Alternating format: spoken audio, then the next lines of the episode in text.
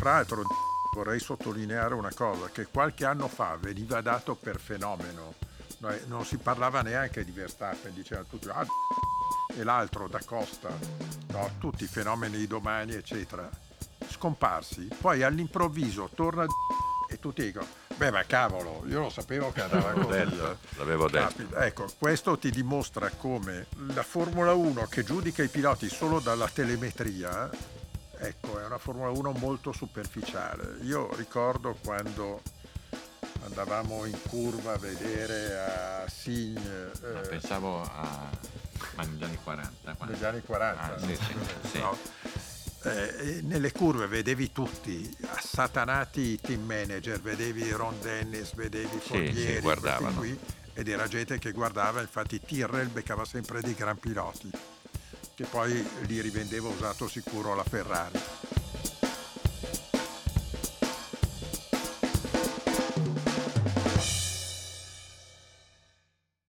La telecamera è solo quella? Sì, neanche chissà. Fossi, ma insomma noi volevamo dei controcampi, dei primi piani. Gli ho portato Terruzzi e cavolo. E che ma non c'è un drone che lo riprende dall'alto qualcosa? Siamo proprio una poverata. Può essere una roba. Girato lentamente per aggravare la cosa. Non possiamo rinviarlo un altro giorno con dei mezzi tecnici. Non c'è un truccatore, non c'è un parrucchiere. Nessuno che raddrizza l'occhio. Calato, che cazzo siamo venuti a fare? Non so, è roba brutta. Una giornata persa. Siete pronti? Andiamo? Benvenuti a Terruzzi racconta la Formula 1, a ruota libera. Un progetto di Red Bull con Giorgio Terruzzi. Un podcast a più voci che prende spunto dall'attualità del mondiale per correre su e giù lungo la storia del motorsport. Tra analisi dei gran premi, ricordi di pista e aneddoti di una grande avventura umana, tecnologica e sportiva. Al microfono insieme a Giorgio Terruzzi ci sono Pino Allievi e Stefano Nicoli. Buon ascolto.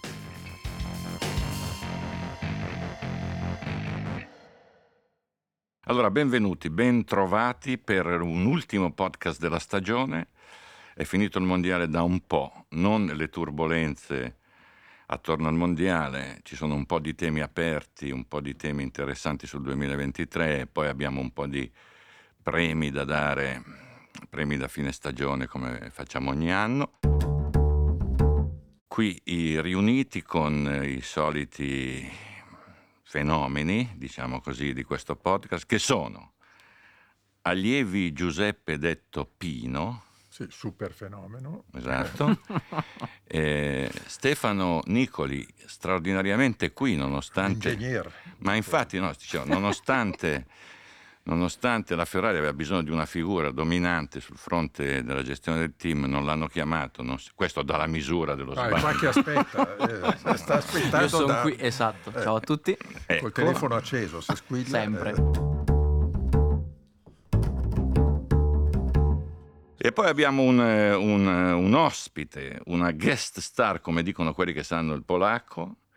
Alberto Nasca, che è qui con noi per questa puntata dell'ultimo podcast dell'anno. Ciao a tutti. YouTuber e pilota, poi vedremo un attimo di capire in che pilotuber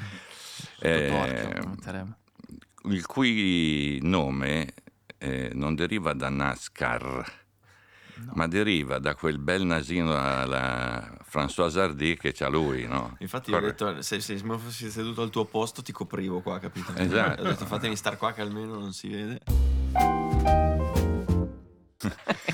Allora, benvenuto. Allora, cominciamo subito perché il tema più importante di queste settimane, di questi mesi, è il tema anche che ci ha un po' portato in ritardo rispetto alla nostra tempistica degli altri podcast, è ciò che è successo e sta ancora succedendo per certi versi alla Ferrari, con un'unica ipotesi credo ormai in ballo, che è quella che è legata a Vasseur come entrante al posto di Mattia. Non so fino a che punto con un cambiamento di gestione e con un intervento di Benedetto Vigna, non si capisce in che termini esattamente. Io credo che si tratti di una mossa, come dire, non felice. Questo lo dico al di là del mio rapporto della mia simpatia più o meno, possiamo discutere, ma non ha più senso con Binotto. Credo che sia un problema perché la macchina del 2023, tra gennaio, dicembre e novembre, è fatta con un gruppo di lavoro che apparteneva alla gestione precedente. Insomma, mi sembra una situazione un po' complessa, al di là delle scelte e delle ragioni che hanno portato alla scelta. Sì, è un po' destabilizzante perché è una decisione presa alla fine del campionato senza un'immediata sostituzione, quindi vai a perdere le settimane di novembre, le settimane di dicembre. Chiunque fosse arriverà a gennaio senza capire niente da Ferrari, soprattutto se è Vasseur, e la squadra dovrà andare avanti senza una guida, perché l'amministratore delegato non può fare il gestore di un team, può casomai occuparsi di questioni di quattrini, rapporti con le federazioni, eccetera. Mi spiace molto, io so che la macchina va molto bene, so che il motore, come diceva Binotto prima di... è un motore molto potenziato, per cui avremo, secondo me, una grande Ferrari l'anno prossimo. Ne beneficerà chi non c'entra nulla. No, e secondo me rischiano di beneficiarne anche un pochino gli avversari, nel senso che questo i miglioramenti avuti dalla Ferrari tra il 2021 e il 2022 sono sotto gli occhi di tutti, e anch'io avevo sentito perdonate, vedete l'imbarazzo di parlare di questa situazione che mi porta vicino, certo, io non riesco ad essere proprio, no, però davvero avevo sentito parlare anch'io di buoni riscontri da parte di questa prima, diciamo, questa prima bozza della macchina, che poi prima bozza non è perché ormai i tempi sono maturi, però queste 3 settimane, questo periodo di tempo di vacanza del ruolo, soprattutto poi di un ruolo che era stato occupato da una persona come Binotto, che era un pochino bivalente, riusciva anche ad avere voce nelle decisioni tecniche, cioè la sua figura non sarà facilmente rimpiazzabile anche dal successivo team principal. Quindi mi unisco al coro di chi dice che forse, a prescindere dalla sensatezza della scelta, la tempistica lasci un pochino a desiderare. Chiediamo ad Alberto, visto dal di fuori, come hai visto tu questa situazione? Tenendo sempre presente che quello che vediamo dal di fuori non è necessariamente quello che succede al di dentro, no? Perché io sogno di essere una mosca, potermi ogni tanto infilare lì in quel box per capire cosa succede, perché quello che succede dentro non lo so, quello che si vede da fuori è stata una gran confusione, no? Quest'anno. E alla fine quello che sta dietro una squadra che vince non è soltanto il progetto e i risultati tecnici, ma sono la componente umana. Quante volte abbiamo visto, non solo negli sport ma anche nel business, realtà che magari non erano le più forti ma hanno vinto proprio perché c'era una coesione all'interno della squadra e del team che era quella che ha fatto la differenza. Questo continuo turnover all'interno della Ferrari, cioè io ho analizzato un dato importante cioè nel video che ho fatto qualche giorno fa.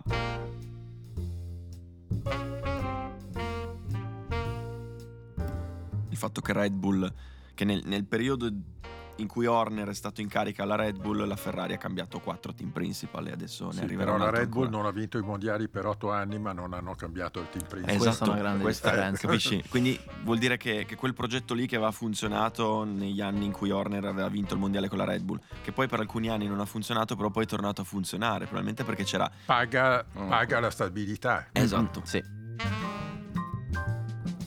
No, non solo, ma questo qui è un tema che riguarda solo la Ferrari, cioè, ma che cosa sarebbe successo se un team principal Ferrari avesse sforato il budget dell'anno precedente? Che cosa sarebbe successo se un team principal Ferrari non fosse stato in grado di gestire una coppia di piloti come è successo in Red Bull quest'anno? Cioè, noi stiamo parlando da settimane di un tema prima, seconda guida alla Ferrari, è un falso problema, perché se tu vai dentro le gare del 2022 il problema non c'è stato, cioè mi dovete trovare un momento in cui è stato favorito Sainz rispetto a Leclerc.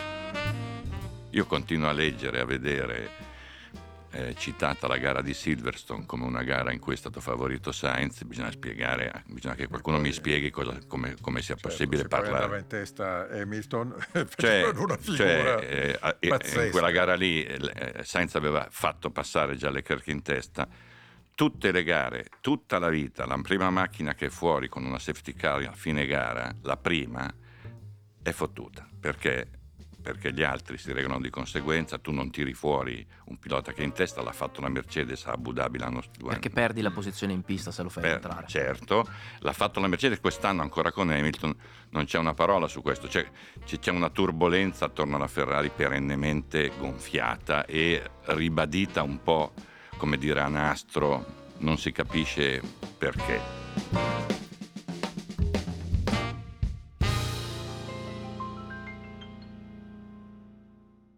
Ma al di là di questo, quindi tolgo dallo scenario il tema piloti, primo e secondo pilota, perché spero che non diventi un tema, visto che nessuno impedisce a Leclerc di fare il primo pilota, nessuna squadra che prende due piloti forti entra in questo merito prima dell'inizio di un campionato, è un dato controproducente, lo dico pensando anche a Leclerc che deve pensare a guidare e non avere altre turbolenze nella sua testa, nella sua...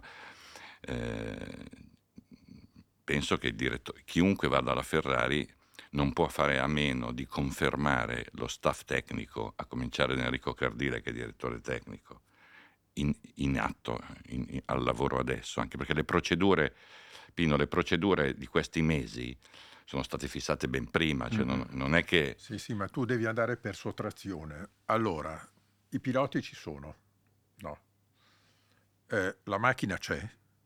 Cosa è mancato alla Ferrari? È mancata l'evoluzione durante la stagione. L'affidabilità del motore, soprattutto. Un po' di affidabilità del motore, soprattutto è mancata la gestione dei box, che è stata imbarazzante, no? Quindi a sto punto, siccome Binotto non è stupido, lo conosceva fin dall'inizio della stagione il problema della debolezza sui box, e credo che avesse già messo una pezza in funzione 2023. La roba del motore, loro non puntavano a mondiale, puntavano a vincere molte gare quest'anno, quindi giustamente hanno rischiato, no? E a fine anno avevano un motore affidabile in altura, che è quello che contava di più. A fine anno si sono ritrovati anche una macchina che consumava meno le gomme, per cui piano piano stavano arrivando. Il piano di Binotto era quello di avere una macchina, ma era stato detto da tutti, l'aveva detto anche Elkan, macchina vincente nel 2022, pronta per il titolo nel 2023.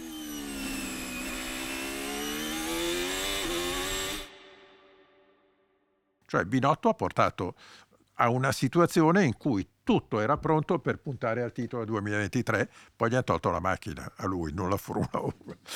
No, infatti è quello il discorso. L'ha fatto scendere in corsa. Perciò parlavo degli avversari, cioè io, e tra l'altro... Per cui non c'è tantissimo da fare, perché è evidente che non puoi più lasciare le stesse persone al box, no?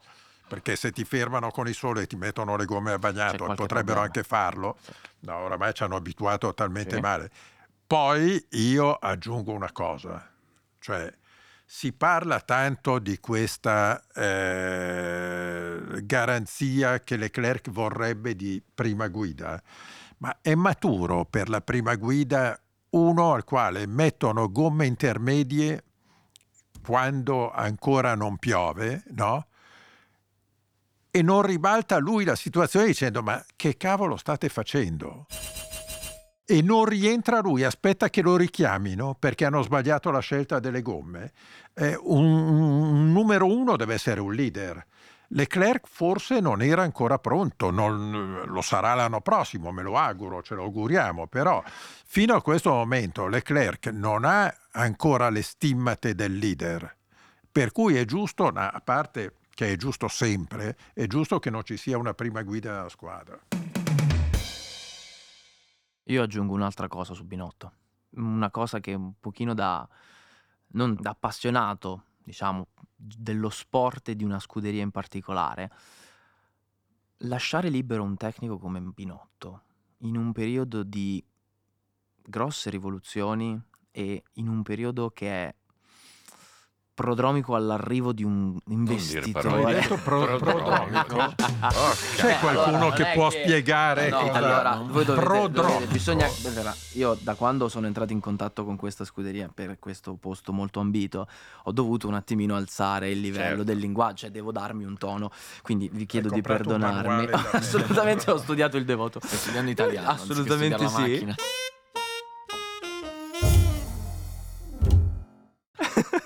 Però il discorso è che si lascia sul mercato, va bene, il periodo di gardening, continuo a dire parolacce, Giorgio, perdonami. Gardening. Però questo non è italiano. Ma io ormai international, ragazzi. Che durerà quanto il periodo di gardening di Binotto? Pare 6 mesi, non è stato ufficializzato, ma sono 6 mesi. Infatti secondo me dovrebbe anche essere di più.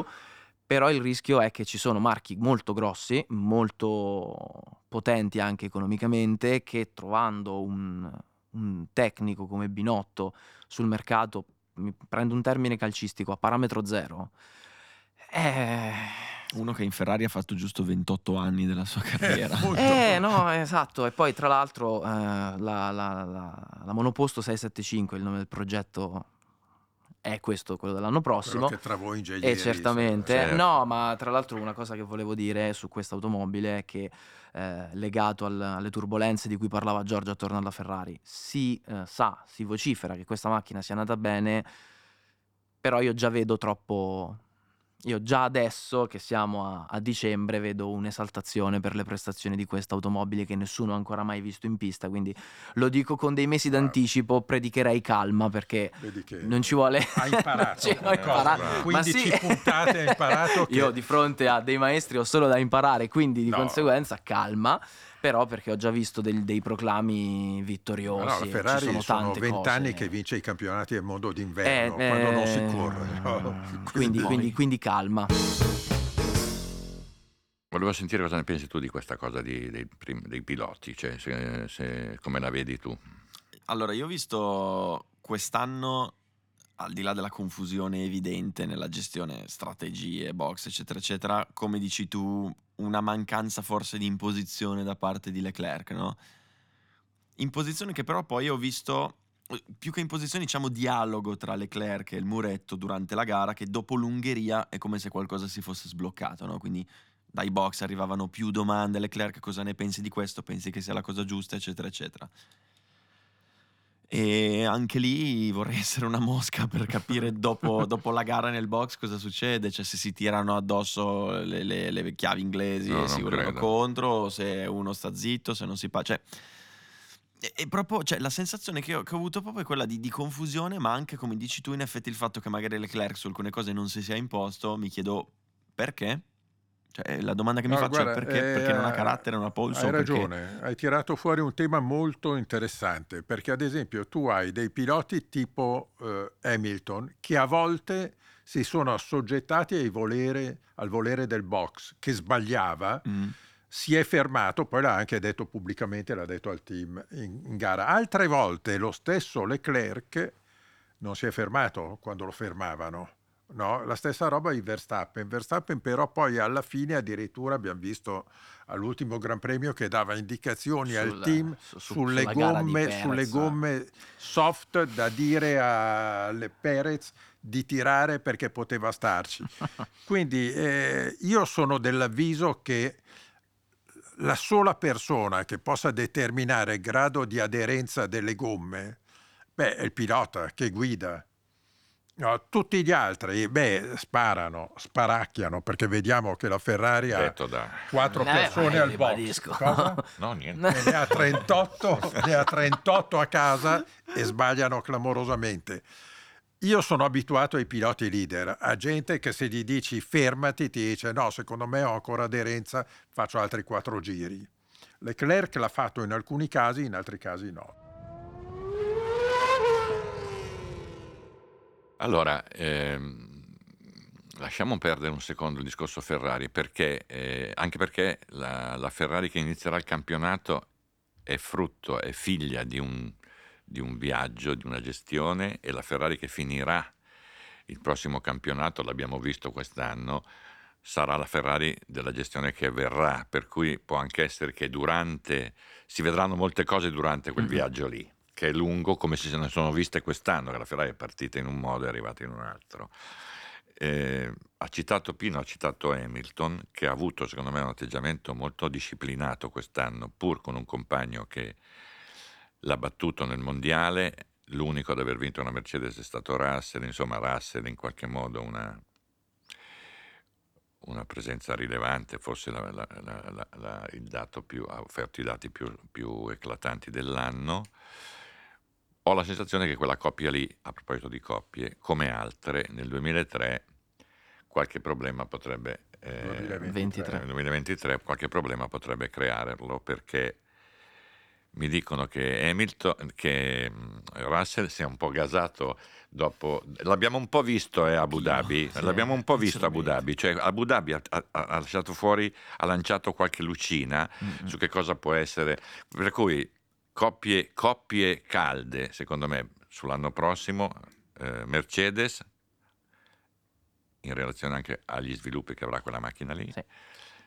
Alpine, perché Ocon, Gasly è come avere Einstein e Von Braun nello stesso... Non che quest'anno poi sia andata tanto meglio oggettivamente, no. Diciamo che... Anche la coppia Ferrari potenzialmente, sì, perché se cominciano a far casino alle prime gare, perché dipende chi va davanti, sì. Se Leclerc prende 20 punti nelle prime 3 gare su Sainz è finito il discorso, se non è così qualche problema, anche si perché crea. Dal punto di vista di Sainz quello che succede è fondamentale per la sua carriera, per il suo percorso, perché lui è entrato con un panorama e rischia di trovarne un altro. Sì. Per cui volevo sentire un po' cosa ne pensate. Temi caldi, ma al di là della Ferrari. Ma non mica dare i voti. Dopo. Ci sono i premi. Scusate, adesso vogliamo ansioso. Sentire... No, ma noi vogliamo sentire prima quello che ne pensa Pino.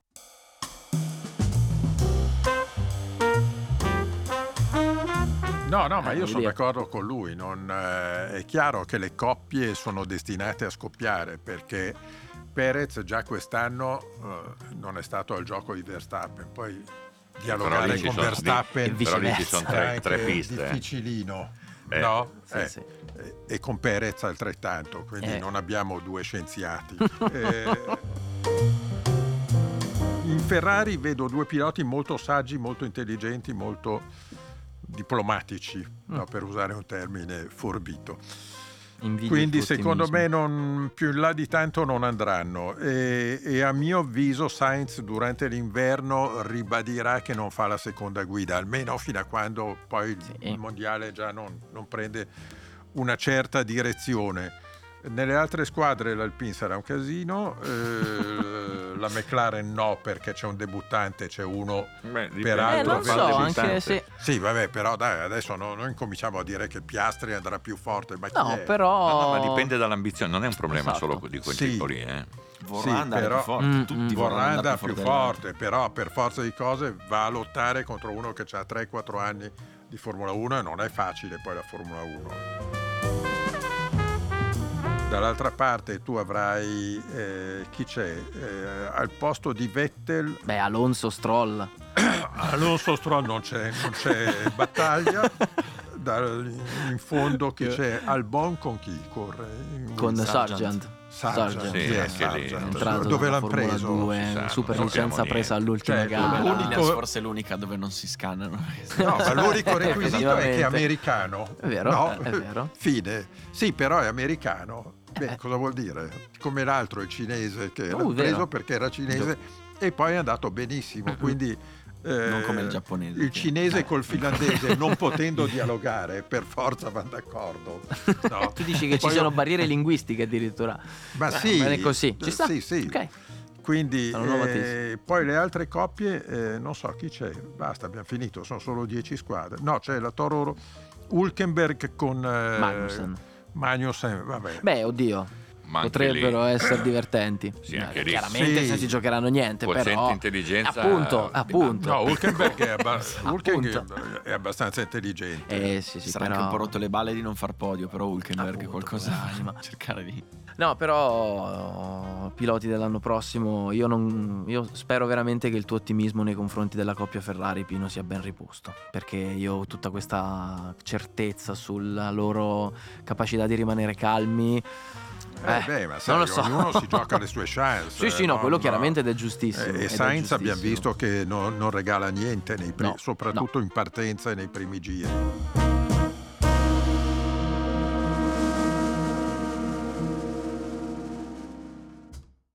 Ma tu l'anno prossimo, Pino, dove vai? Cioè, con compagno di squadra chi? Dove vai a correre? Tu chi hai come compagno di squadra l'anno prossimo? No, io mi astengo. L'anno prossimo faccio un anno sabbatico. Ah, sempre ok. Ci poi torno. No, ma può darsi che si vada con Teruzzi alle mani. Ah, sì, ecco, giusto. Sì. Okay, a dormire 24 ore. Fatta con la P4. Sì, se serve un pilota, io giusto. Faccio il team principal anche lì, non è un problema. No, noi andiamo là. Noi facciamo la partenza ed arrivo, facciamo fare la notte a lui. Perfetto. Di notte non vedo niente io. Lui Nascar gli facciamo fare dalle 2 di notte fino all'alba, quando lo stint peggiore. La Nascar fa l'Aleman l'anno prossimo. Ci sarà una macchina speciale che la mandano a fare l'Aleman. Ma da 24 ore? Sì. Buon divertimento. Io ho detto non so se candidarmi, ma Dio, pensa un attimo. No, però sarà una figata il progetto, sarà una categoria a parte, però. Ma chi è il tuo preferito di questi? Il mio prefe? Cioè così, come gusto, da come pilota, simpatia. Pilota. Guarda, da dire così. Grazie, sono onorato. Non lo so, io ho sviluppato un debole per Russell, perché tutti hanno detto che era un fenomeno e quindi tutti ci aspettavamo di vedere questo fenomeno all'opera. La prima volta che si è trovato su una Mercedes non sua, tra l'altro, non credo neanche gli abbiano fatto il sedile, veramente ha fatto una gara. Pari del Bahrain. Parlo del Bahrain. Sì, qui Bottas proprio l'ha sverniciato senza pietà, sapendo che lì si giocava il suo futuro, non ha avuto proprio nessun problema a passarlo nella curva più difficile del tracciato. E ha fatto qualcosa di incredibile, quest'anno si è riconfermato, quindi io ho sviluppato un debole per lui e continuo a sostenere che sarà un futuro campione del mondo.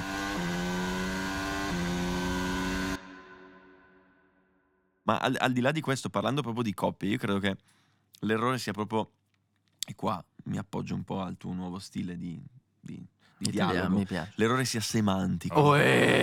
Mi piace. Grazie. Noi perfetto. Apprezzo assai. Imparo dai futuri team principal. Bravo. Cioè, nel senso che definire i piloti coppie sia proprio un errore sbagliato, perché non sono coppie, perché in una coppia si immagina due persone che costruiscono qualcosa insieme.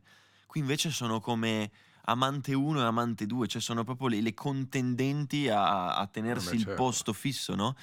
Perché alla fine il tuo compagno di squadra è il tuo nemico numero 1, quindi chiamarlo coppia, chiamarlo compagno è sbagliato. Quindi nel momento in cui si fa questa assunzione, allora uno dice ok, cambia completamente il modo in cui si vede la situazione, il modo in cui si vede il box, quindi non è il tuo amico, non devi aiutarlo, devi guadagnarti il posto, sai che l'anno prossimo il tuo posto potrà prenderlo qualcun altro, quindi devi difenderlo, e qui si ribalta completamente tutto quanto, quindi ognuno corre lì per vincere, nessuno corre per arrivare secondo, ognuno corre per se stesso. Sì.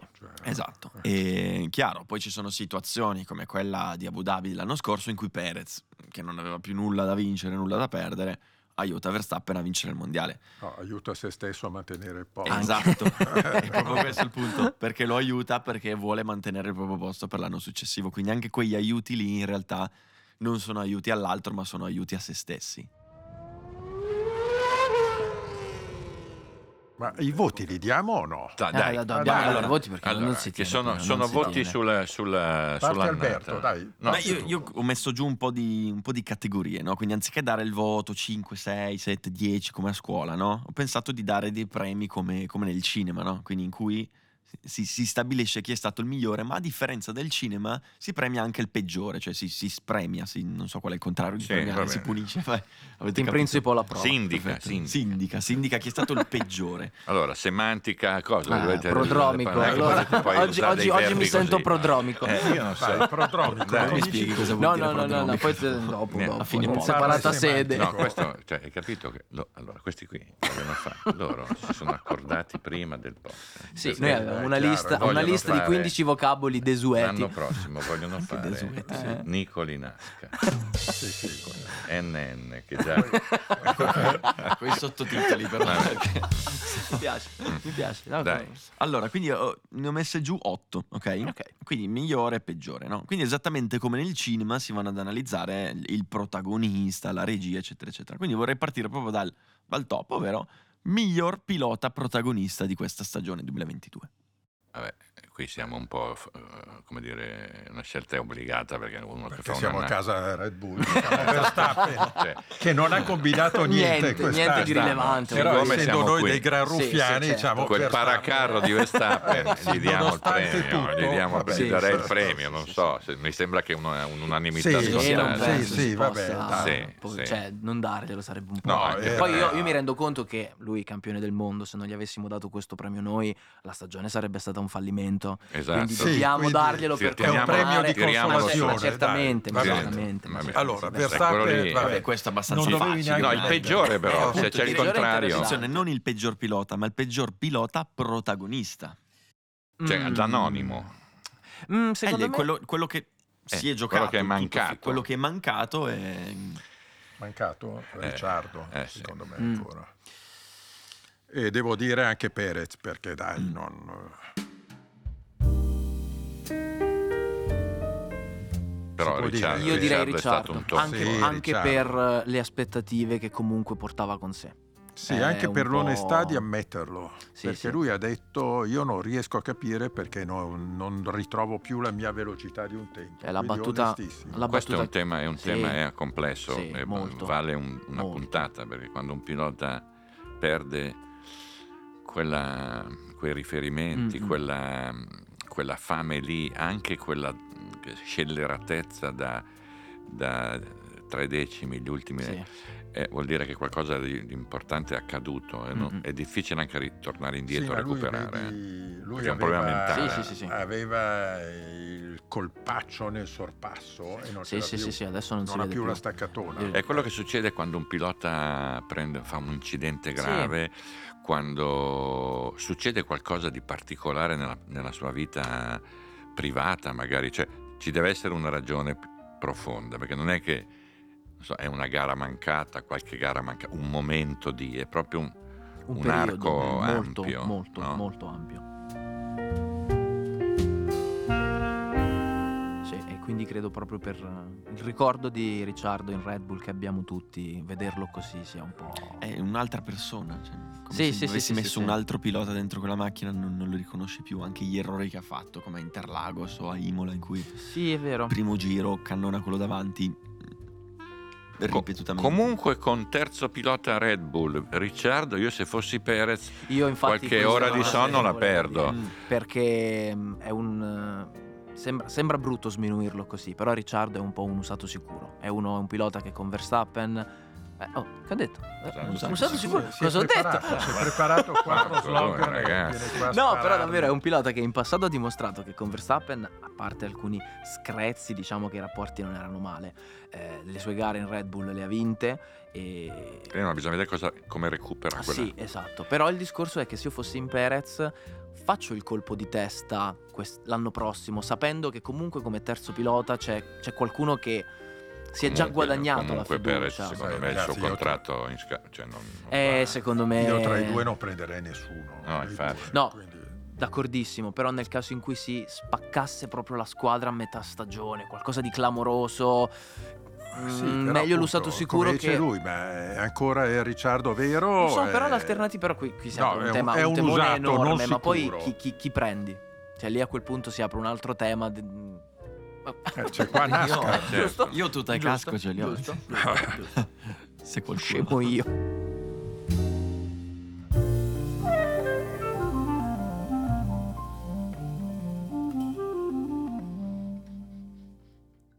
Quindi Ricciardo tutti? Tutti Ricciardo? Tutti su Ricciardo? Sono deciso tra Ricciardo e Perez. Perché sono lì. Allora, abbiamo visto storicamente che... Questa è una domanda che continuo a farmi, cioè che storicamente Quando c'è la macchina vincente, c'è il pilota che vince, c'è il pilota che non vince, ma comunque è sempre lì. Non so, vedi un Bottas in Mercedes, era sempre lì, qualche gara l'ha vinta.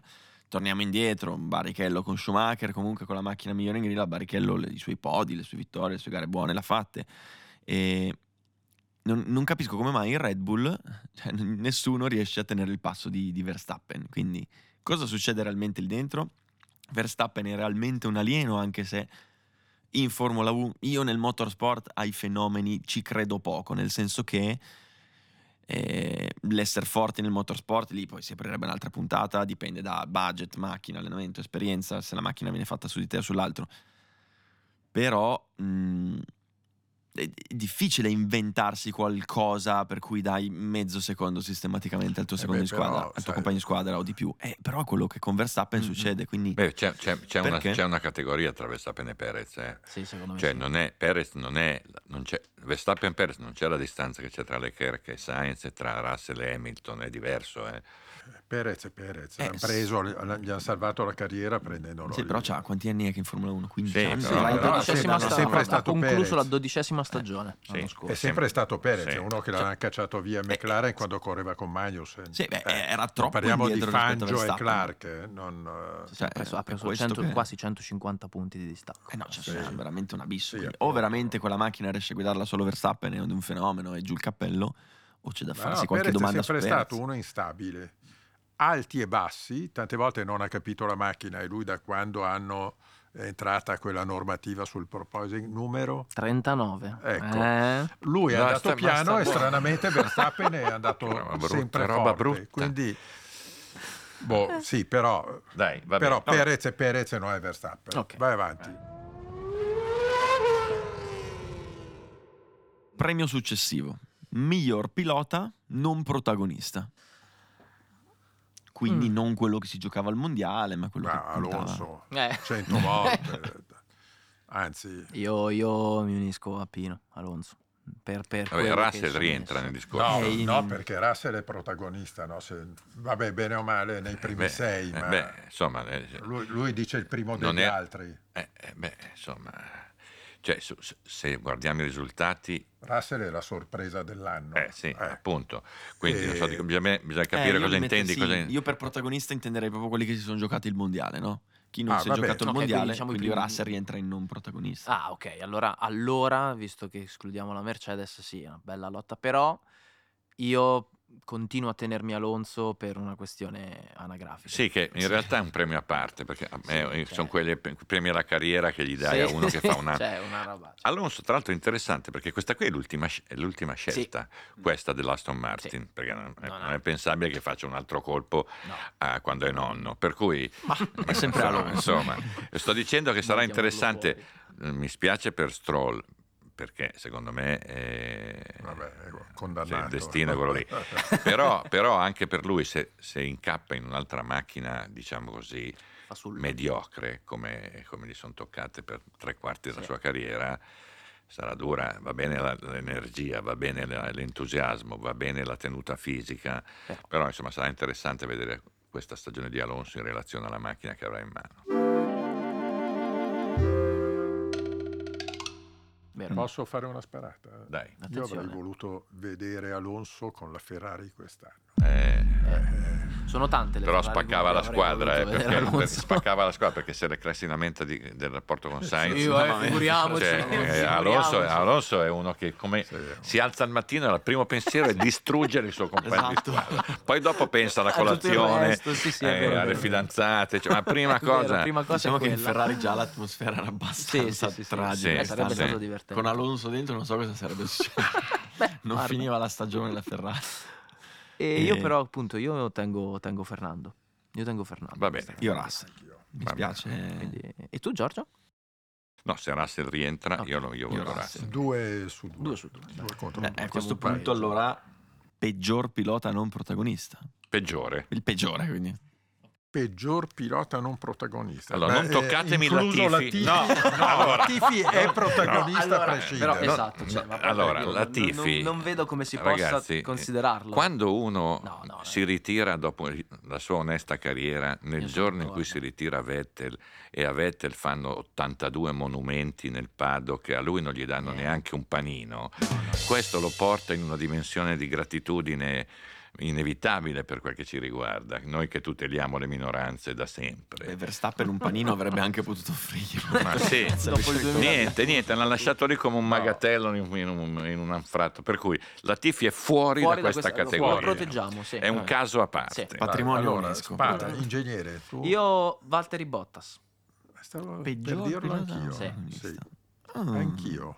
Perché come mai? Ha avuto un tracollo, cioè non trovo un altro termine adatto. Era partito quasi in maniera dignitosa quest'anno, dopodiché nel corso della stagione si è sciolto come neve al sole, e nel confronto diretto con un pilota che era Joe, come si dice, e che avrebbe dovuto uscire sconfitto da qualsiasi confronto diretto, Bottas in alcune situazioni un po' l'ha patito. Però ha fatto 8 volte i punti. Però, sono d'accordo. 49 punti contro 75, tutti a inizio stagione. Poi a un certo punto Bottas per me è scomparso pian piano. E il fatto che non abbia tenuto questa... non lo so, questo trend di performance e si è andato pian piano spegnendosi, mi ha fatto un po' rimanere male. Allora, secondo me io sono un po' fissato, e gli teniamo gli occhi addosso da una vita Bottas, no? È un po' un capro espiatorio per certi versi. Io voto Gasly. Perché secondo me è stato un anno di grande delusione, cioè vabbè, infatti è andato via, però un ragazzo che ha, come dire, sempre cercato di segnalarsi come un talento emergente, viene fuori da un anno, a parte il fatto che ha fatto 23 punti contro i 12 di Tsunoda, cioè non c'è stata. Parliamo di Tsunoda, di un ragazzo che non sboccia e non cresce anche lui, mica tanto, no? Però insomma, Gasly io mi aspettavo ben meglio, ben di più da un anno così. Io aggiungo, in questa classifica potremmo mettere Stroll e ma Stroll vale un po' un caso a parte anche lui. Allora metti Schumacher, perché insomma. Anche io proteggo lì, proteggo per nostalgia, vabbè, sì, ma lo proteggiamo per affetto, sì. Però posso dire una roba, farà meno danni, ma anche lì non è che hai preso Jim Clark al posto di Mick Schumacher, hai preso Hülkenberg, cioè fermo da diversi non è che parliamo di però anche lì è una scelta abbastanza strana, però non c'è match. Hülkenberg è uno dei piloti più forti e più sottovalutati. Questo lo dice Pino da una vita, quindi c'è un interesse tedesco. Eccolo lì, lo sapevo io. Albert, tu però bisogna vedere chi. Infatti, questa cosa perché fai il diplomatico? No, perché sono fortemente indeciso, no? Perché in questa scelta del peggior pilota non protagonista c'è questa sfida accesissima tra Tsunoda, Schumacher e Stroll, ognuno per i suoi motivi, nel senso che Stroll essendo un pilota con budget illimitato, io mi sarei aspettato qualcosa in più e non mi sarei aspettato degli errori così stupidi come quei due cambi di direzione in rettilineo fatto per 2 volte. Lì non sono errori, lì sono tentati omicidi. Allora, volta non va però bene, non mi aspetto neanche granché, cioè tu ti aspettavi una stagione di Stroll straordinaria. No, cioè questo riconferma il fatto che probabilmente non è uno dei piloti che merita di stare in Formula 1 dopo tutti questi anni e dopo tutte le disponibilità che ha avuto, no? Io lo parlo anche da persona che da prova a fare il suo stesso mestiere, ci ho provato 16 anni, ci sto riuscendo adesso e non ho i milioni, neanche le migliaia di euro che ha lui, e capisco quanto nel motorsport conti purtroppo avere la valigia. Conta magari anche avere il nome come Mick Schumacher, che porta sulle sue spalle un cognome molto pesante. È arrivato lì per altri motivi Mick Schumacher, non è che è arrivato perché si chiama Schumacher. Stroll è arrivato perché si chiama Stroll. Stroll è arrivato perché si chiama Stroll. Sicuramente Mick Schumacher è arrivato lì sia perché ha dimostrato di essere bravo in pista, diciamo che il suo cognome un po' l'ha aiutato, una strada un po' spianata in un certo senso l'ha trovata nel suo biglietto da visita, quando lo dà dicono prego. Mi aspettavo qualcosa di più da lui quest'anno E da Tsunoda mi aspettavo qualcosa in più che non è arrivato. Più che altro io, quando ho visto la puntata di Drive to Survive di Tsunoda, che ha il privilegio e la fortuna di correre in Formula 1, non ho ancora neanche capito perché e non c'ha voglia di alzarsi la mattina per andare ad allenarsi perché è faticoso, e io andrei lì, cioè, mi sarei alzato dal letto, sarei andato dov'era, gli avrei tirato una pedata nel sedere e avrei detto: ascolta, sei uno dei 20 privilegiati al mondo, io mi alzerei alle 3 di notte per andare ad allenarmi. E questo aspetto mi fa capire che probabilmente avrebbe del potenziale in più e non si sta impegnando a esprimere, cioè c'è qualcosa che non va. Sì, in Formula 1 non è accettabile che qualcosa non vada, dato che sei uno dei 20 al mondo che hai la fortuna di essere. Praticamente si candida a prendere la posta. No. Cioè, Perez, ma lui non si rende conto, ma lui non si rende conto del problema tecnico, io da Adrian, cioè lui si rende conto che lui è alto 2 Tsunoda, esatto, e quindi a livello di Zavor è un disastro edile, cioè, solo per dimensioni. Voi immaginatevi casco sopra l'alo di Alberto, sì, che si guarda intorno. Sì, sì, Alberto, no? Va annunciato prima, questo discorso andava fatto a settembre. Comunque, no, siccome sa che è a casa Red Bull, che Marco ci ascolta, si è proposto. Esatto. Ma certo, non è che si è proposto per l'AS. Si allunga un po', i pedali un po' più avanti. Perché lui non si capisce, c'è la cosa che non si capisce, è che se lui fa lo youtuber per fare il pilota o fa il pilota per fare lo youtuber.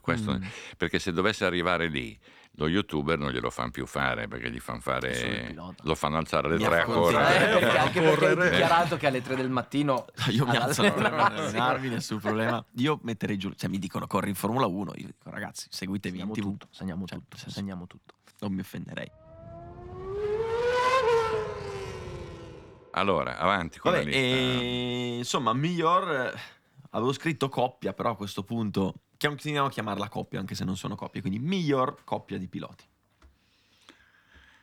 Beh, allora, questo è difficile. Dai, io vado controcorrente. Beh, allora se ce l'hai già. No, per me è la coppia Mercedes. Coppia Mercedes. No, allora non è controcorrente. Avessi detto controcorrente. Anche perché anch'io direi Mercedes. Cioè, avessi detto la coppia Aston Martin, non diceva controcorrente. Allora dico la coppia dell'Alpine. Ci hanno fatto divertire, questo va detto. Sì. No, però secondo me anche il rispetto al potenziale della macchina. No, come prestazioni sicuramente la coppia Ferrari. Livello di guida. Ah, quello sì. Però come livello di guida medio secondo me i due Mercedes. I due Mercedes, tanto, sì. Tanto, lei, sono d'accordo anch'io per il fatto 4 che... 4-0. Sì, ma per me era la coppia più esplosiva possibile, che sarebbe scoppiata, e invece è andato tutto benissimo. Cioè, però perché la macchina non era quella degli anni passati. Quindi quando ci sono i momenti di difficoltà... Se c'è in ballo un mondiale cambia. Sì, hanno dato tanto quelli, sì. Cioè se la eventuale... V14 dovesse essere da mondiale. No, questo lo dico anche pensando a quello che facciamo prima sulla Ferrari, cioè è una squadra che secondo me in un anno così critico ha mostrato una compattezza e una disciplina straordinarie, perché poteva finir peggio. Cioè, il nome dell'ingegnere che ha sbagliato la macchina non lo sa nessuno, cioè non è che hanno messo all'agonia o hanno messo in una situazione così, perché io mi ricordo e avevo delle dritte rilevanti. Prima dei test di Abu Dhabi quella macchina qui era destinata a dare un secondo a tutti, in teoria, con quella scelta lì, no, aerodinamica. Si sono trovati in mezzo ai guai, si sono compattati, hanno fatto davvero squadra e sono arrivati in fondo. Persino Hamilton, devo dire, nel giorno in cui ha vinto Russell ed era dietro, non ha chiesto niente, è arrivato secondo, ha detto buon lavoro. Aveva anche il suo bel record in ballo, di vittoria nel corso delle quindi secondo me è una buona dimostrazione. Ottimi. Assolutamente. Vai, via. Sono d'accordo. A questo punto peggior coppia. Ecco. Beh, io l'ho un po' segnalata, cioè la coppia Gasly-Tsunoda è stata abbastanza un disastro. Forse peggio della coppia, anzi sicuramente peggio della coppia Bottas-Zhou, quindi per me quella coppia lì è stata un po' una delusione. Sì, anche Vettel con Stroll, dai. Sì, Vettel, cioè, allora molto pompato, però la storia di Vettel Vettel quest'anno, cioè, se ci fosse un premio che possiamo inserire nella lista sopravvalutato dell'anno, lo do a Vettel, con tutto il rispetto per la persona, perché è una persona per bene, però Vettel ha smesso di correre un po' di anni fa, c'è una sorta di corrente benevola nei suoi confronti un po' esondante, cioè parlare del sorpasso strepitoso fatto a Bottas all'ultimo giro a Austin con quello là, a Magnussen, sì, con quello là che è Magnussen, sì, che non aveva più gomma, cioè non è un sorpasso memorabile, sto dicendo, è una roba che un pilota, diciamo, che nessuno ricorda, c'è stato, diciamo che forse è più il lato umano che anche le celebrazioni finali, sì, cioè, sembrava veramente che se ne andasse un papa.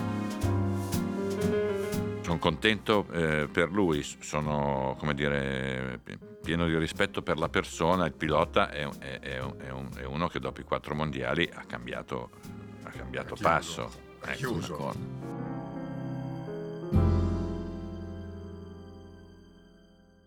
Ecco, però peggior coppia io Gasly Tsunoda. Gasly Tsunoda purtroppo. No, Aston Martin. Io vado controcorrente. Attenzione. Proporremo in salita, vai, come i salmoni che risalgono il fiume. Vai. Red Bull. Vai.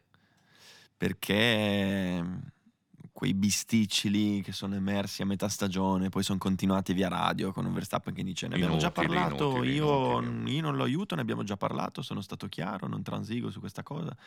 Capisco che è il tuo avversario numero 1, è il tuo compagno di squadra, però questi bisticci così via radio, sì, inutili, non lo so, inutili, sì, proprio inutili, erano oltre che brutti inutili, cioè, questo lo stava già cercando di piazzarsi, sì, infatti, dare il peggior coppia alla Red Bull, adesso ci sarà un taglio, il posto diventerà improvvisamente vuoto, esatto, fuori in pace, vai in America a fare la Nascar, è oggettivo, colpa dei piloti, no. Cioè, adesso cerca una, mette una pezza tardiva, mamma mia, no, per bambini indisciplinati, capisco. Va bene, no, va bene, poi ci sta la scelta, sì. Dai.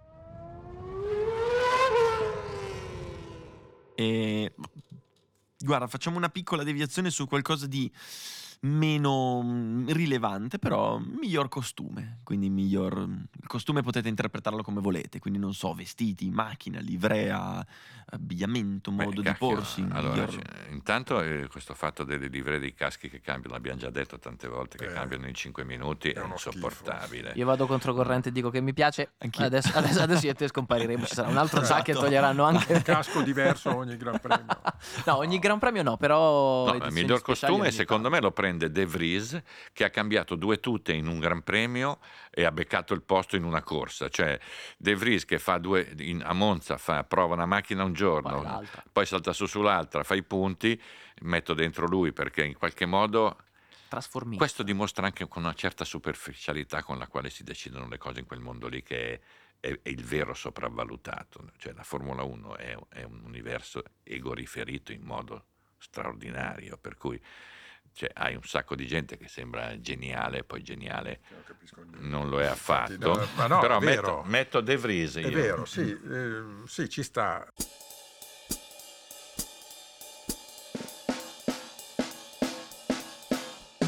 Tra l'altro De Vries, vorrei sottolineare una cosa, che qualche anno fa veniva dato per fenomeno.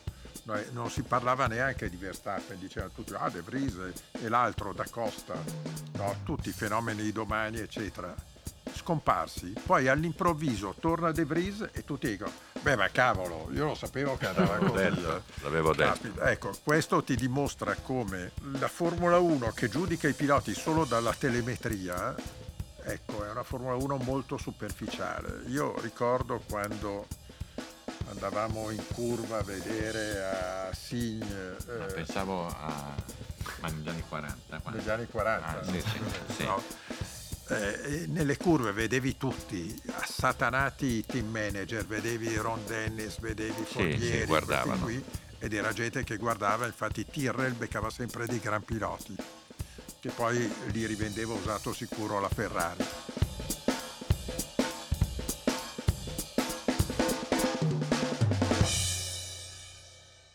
E ecco, oggi secondo me, se tu mandi in curva tutti i team manager e metti le macchine dello stesso colore, nessuno riconosce che so Hamilton da Albon.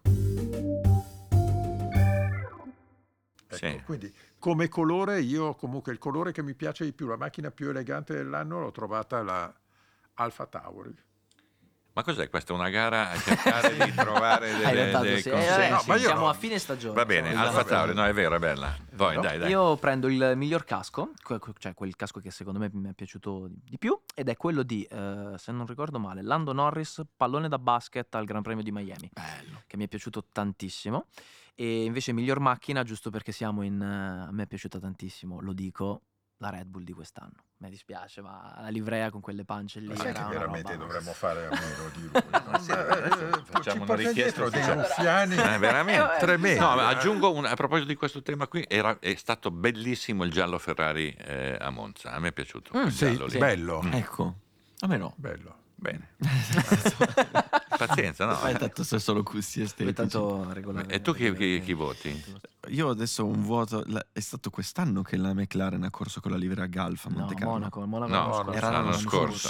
Ciao Peppe. Indietro. Allora, dovevi vedere alle classifiche. Cioè, guarda che l'Academy ti squalifica se tu devi. Indietro di un anno. Ma dai, perché quando una cosa ti piace così tanto. No, vabbè, adesso ti togliamo il voto. Vai avanti.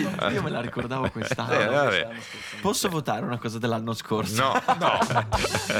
Dovevi venire un anno fa, ti abbiamo aspettato per un anno. Va bene, allora facciamo così. Io voto gli inserti giallo fluo sulla Mercedes di Hamilton, che di solito numeri, quando li metti pendice aerodinamica di fianco alle ruote, di solito li metti sopra che non me lo, cioè non la capisco questa cosa. Di solito lo mettevi sopra, quello indicava era pilota, indicava uno, il secondo pilota. Invece Hamilton quest'anno se li messi perché voleva fare il figo col giallo fluo, perché il numero era anche questa cosa mi è piaciuta, cioè sì, ma vedi, è una scelta, un tocco tamarro, una scelta strana, no? Va bene, mi è piaciuto quello, va bene. Però continuo a votare la livrea Galf. Va bene, puoi anche farlo al bar stasera, non è che con i tuoi amici a casa, va bene. Bellissima. A questo punto direi peggior costume. Non mi dite vestiti di Hamilton, però. No, per carità. No, io quello lì sono fatti suoi. Molto.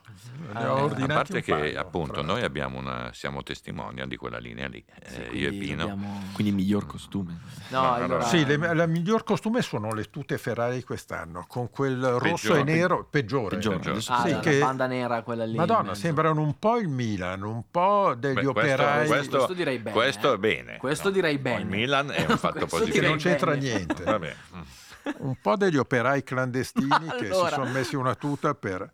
è orrenda la divisa Ferrari, tant'è vero, è stata bellissima quella gialla a Monza perché faceva talmente schifo quella prima che...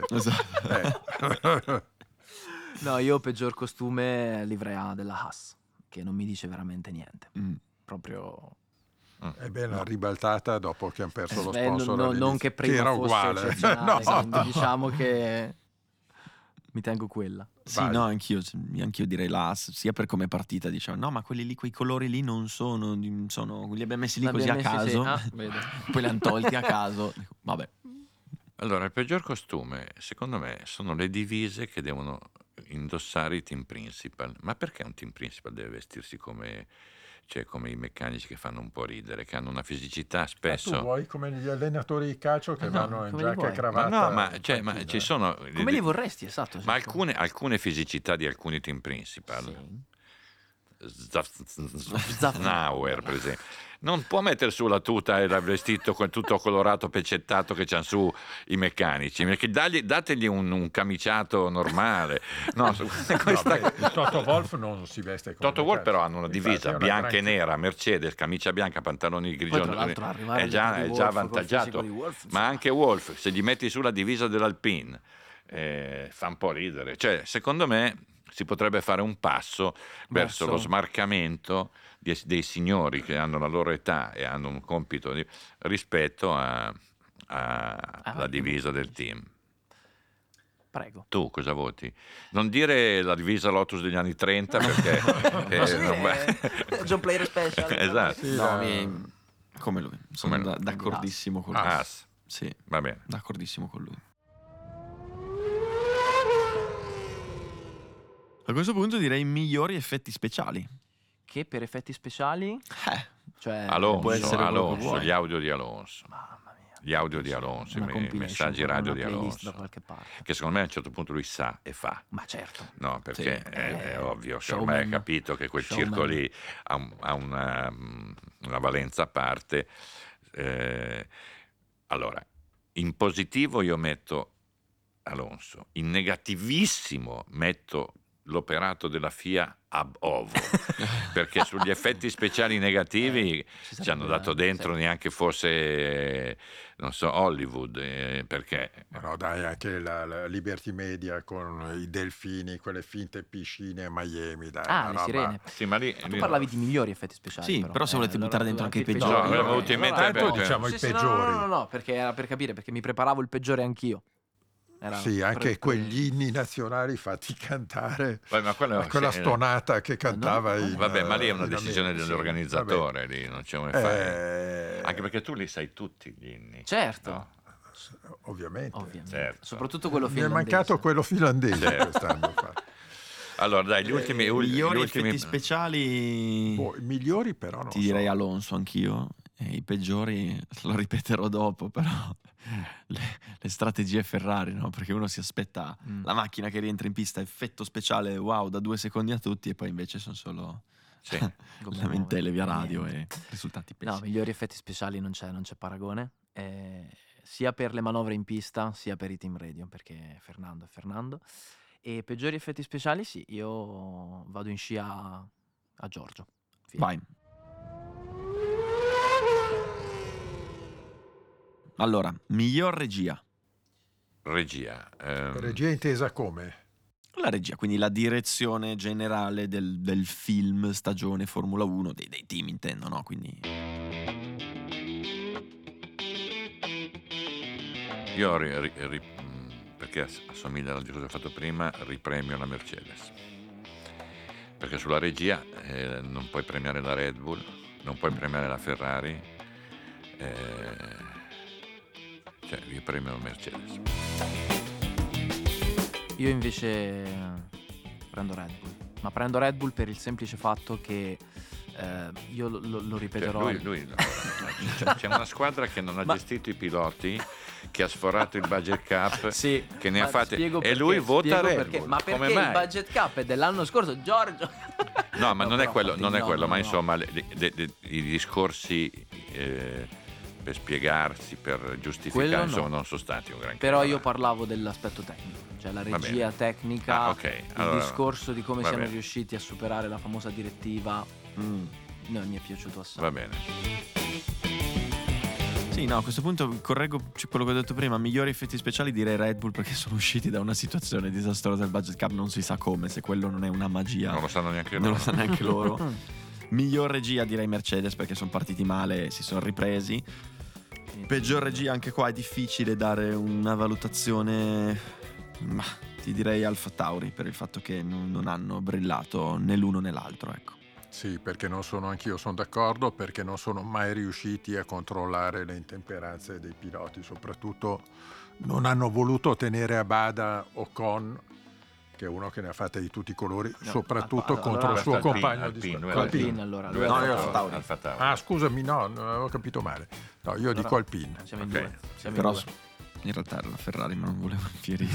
No, anche perché io ti ricordo che io sono in lizza per quello, ti stai giocando il sedile. Sto cercando di... No, però io dico Alpine. Alpine, stesso modo. Chiudiamo con miglior regista, perché c'è la regia, un lavoro corale di squadra, ma dietro c'è un regista, quindi la figura dietro la regia, quindi il migliore e il peggiore. Il migliore io dico Toto Wolff, perché è riuscito a far passare una norma assurda, quella del saltellamento della macchina, l'unica che saltava era la sua, ed è riuscito a trarne vantaggio. Prego Giorgio. Ma io sono un po' esprimi le tue perplessità ad alta voce. Facciamo un ballottaggio. Non essere così combattuto, cioè, dai. Non temere. Dai, forza. Non è successo niente. Ma non so, miglior regia non lo so, perché è come se dovessi ripetere la questione Mercedes, per cui miglior regia diventa un po' la stessa cosa. Miglior regista, cioè non... devo dire che secondo me Sainz quest'anno ha fatto, per come era messo, ha fatto un bel lavoro su sé e sulle sue immagini, perché rischiava di essere inghiottito e avvolto da una spirale negativa molto rilevante, per cui il suo percorso secondo me è stato un percorso di una certa solidità pur nella difficoltà. Miglior regista mi allineo parlando di Toto Wolff, perché le cose sono partite male, tutti zitti, testa bassa a lavorare, e hanno risollevato una situazione, anche lì non si sa bene come, ma sono stati bravi, punto. Peggior regista... Non guardare me, non c'entra niente. No, tu preferisci guardare te, non è un'idea stupida. Cioè, sto dando valore alla tua futura figura professionale. Già mi metti tra i peggiori, Alberto, per un po' di mi spiace dirlo, ma Binotto, per il fatto che le cose sono andate male e sono finite peggio. Quindi, cioè, in realtà sono partite bene e sono finite male. Nelle altre situazioni sono partite male e sono finite bene, quindi inevitabilmente poi, sai, un capro espiatorio purtroppo ha sempre l'infausto compito di prendersi le responsabilità, però è così, ha voluto quel ruolo e questo ne fa parte. Miglior regista Adrian Newey, prendo lui come nome e poi tutto lo stuolo di ingegneri e tecnici che si porta dietro. Lui è ruffiano, ma dai, non è il ruffiano, però no, signori, vabbè, ma siamo allo parliamo scandalo, parliamo di un'automobile pazzesca, nata dopo una stagione complicata, non ho potuto veramente ammirarla ogni volta. Prendiamo Nascar l'anno prossimo. Fate bene, fareste molto bene, però sì, dico Adrian Newey e sul peggiore mi astengo. Allora, abbiamo dato i premi, abbiamo detto una batteria di stupidaggini abbastanza rilevante. Come sempre. Abbiamo finito il tempo. Ringraziamo il nostro ospite Alberto per averci fatto compagnia, per aver contribuito a questo incontro. Grazie a voi. Noi ci sentiremo all'inizio dell'anno prossimo, credo a febbraio, adesso vedremo di capire in base ai test. Tanto all'inizio. A febbraio. Febbraio all'inizio. Beh, non so, sono 12 mesi al secondo, non so, a metà stagione, a febbraio, perché ma come la stagione calcistica. Ma io non so. Fase finale. Va bene, buone feste, buon Natale a chi ci ascolta, a tutti, a chi ci ha seguito durante tutto quest'anno con grande affetto e con grande pazienza. Potete scriverci, aggiungere, premiare a vostra volta e a vostro piacere i migliori e i peggiori protagonisti del Mondiale 2022, che speriamo vada finalmente in archivio, perché non ci vuole andare definitivamente. Grazie a tutti, buon Natale e buon 2023. Ciao. Buon Natale, grazie. Ciao a tutti. Ciao.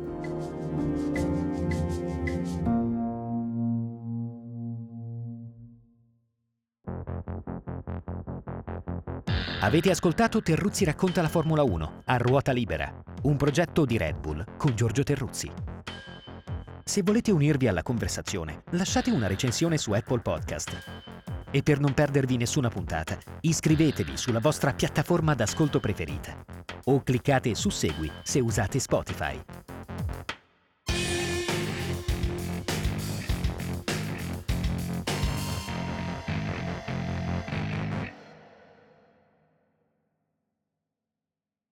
Hai scritto a Babbo Natale te?